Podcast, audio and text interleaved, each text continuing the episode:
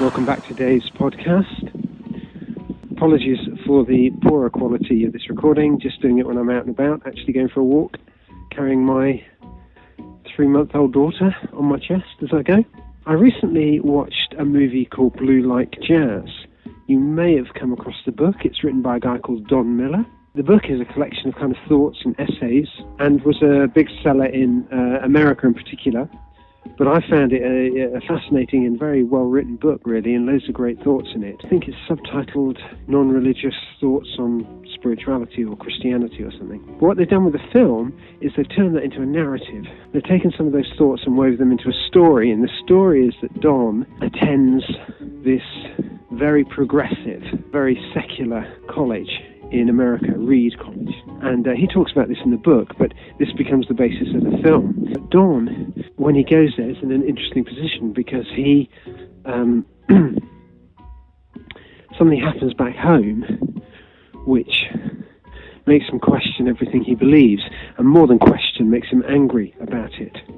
And so he goes to Reed College as a reaction to that, wanting to shake off his religious upbringing, his religious background, to hide that away, stuff that under the carpet and in the cupboard, and start living a very different kind of life.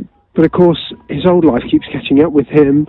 He befriends someone who he doesn't realize, but she's actually a Christian. And it's what happens as a result of that, what he gets involved with, and how he tries to rebel, tries to shake off uh, his faith. What's fascinating about the film, what I really like about the film, is this. There's a growing film industry in America, which you could call a Christian film industry, which, are, which makes films by Christians with a Christian message. And they're very well made, they're very professionally made. I think they often get shown in churches, but perhaps also have some theatre releases. But this is a very different movie. It's very difficult to put Blue Like Jazz under the Christian or non Christian umbrella, really. Because although it's made by Christians, it attempts to be honest about some of the things that put people off the Christian faith. And it's very upfront about that. If you look closely at the film, there's quite a lot of swearing in it because that's what people talk like. There's kind of what we might call profanity in it because, again, this is how, you know, life is really. And it plunges Don as this believer, but a, re- a, rebelling believer, into the heart of all of this.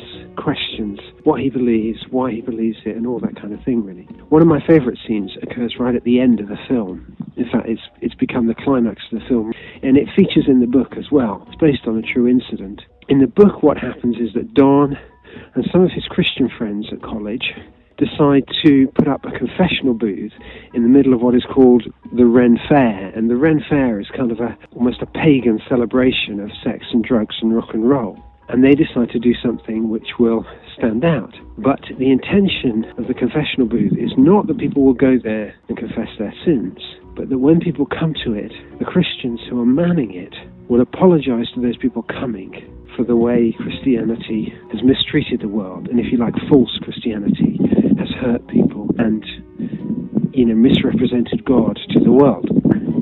Well, this is taken up in the film in a slightly different way, but there's a confessional booth, and Don is in there with the aim of hearing people's confessions. But the first guy who comes has been one of the chief sort of antagonists throughout the movie towards the Christian faith. And it's to this guy that Don begins to confess about his own flaws and frailties or weaknesses as a believer, and then opens out the picture as well to some of the other great problems with perceived Christianity. What I like about this scene is it reminded me of a conversation that my wife Lynn and I had years ago. Because you see this, well, you see both characters really in a very different light in this environment. Because one of them, Don is honest, and he really says what he's thinking and talks about who he really is. The other guy, who is a really belligerent, cynical character, you see him soften a little bit. You see him respond a little bit to Don's vulnerability. And the conversation that Lynn and I had years ago was all around the idea of people taking their coats off. We, we were talking about, you know, when people arrive at parties or at social functions, we're all wearing our our big duffel coats or overcoats, and we've got our protective skins on. And gradually, you know, people feel more relaxed and more able to maybe re- at least undo their coats and maybe remove those coats. and you begin to see the real them. And that's exactly what this scene reminded me of, is people taking off their coats to be a little more real, a little more honest. And that's something that I'm always questioning about myself because I find that very difficult to do.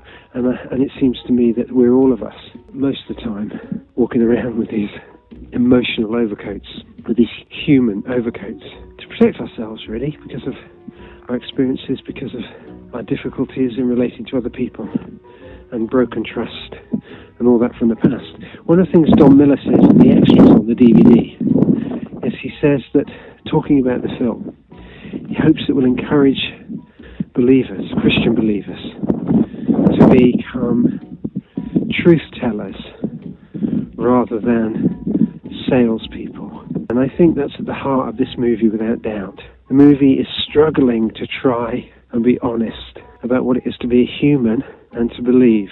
Not to be a, a nice, squeaky clean Christian, not to have it all sorted out, but to be in this flawed world which is full of us hypocrites and full of us salespeople trying to sell our own agendas. But actually, as Don says, how can we move to being truth tellers? Not in a hard, cold way, but in a kind, compassionate way. That was Dave's podcast. Thanks very much for listening.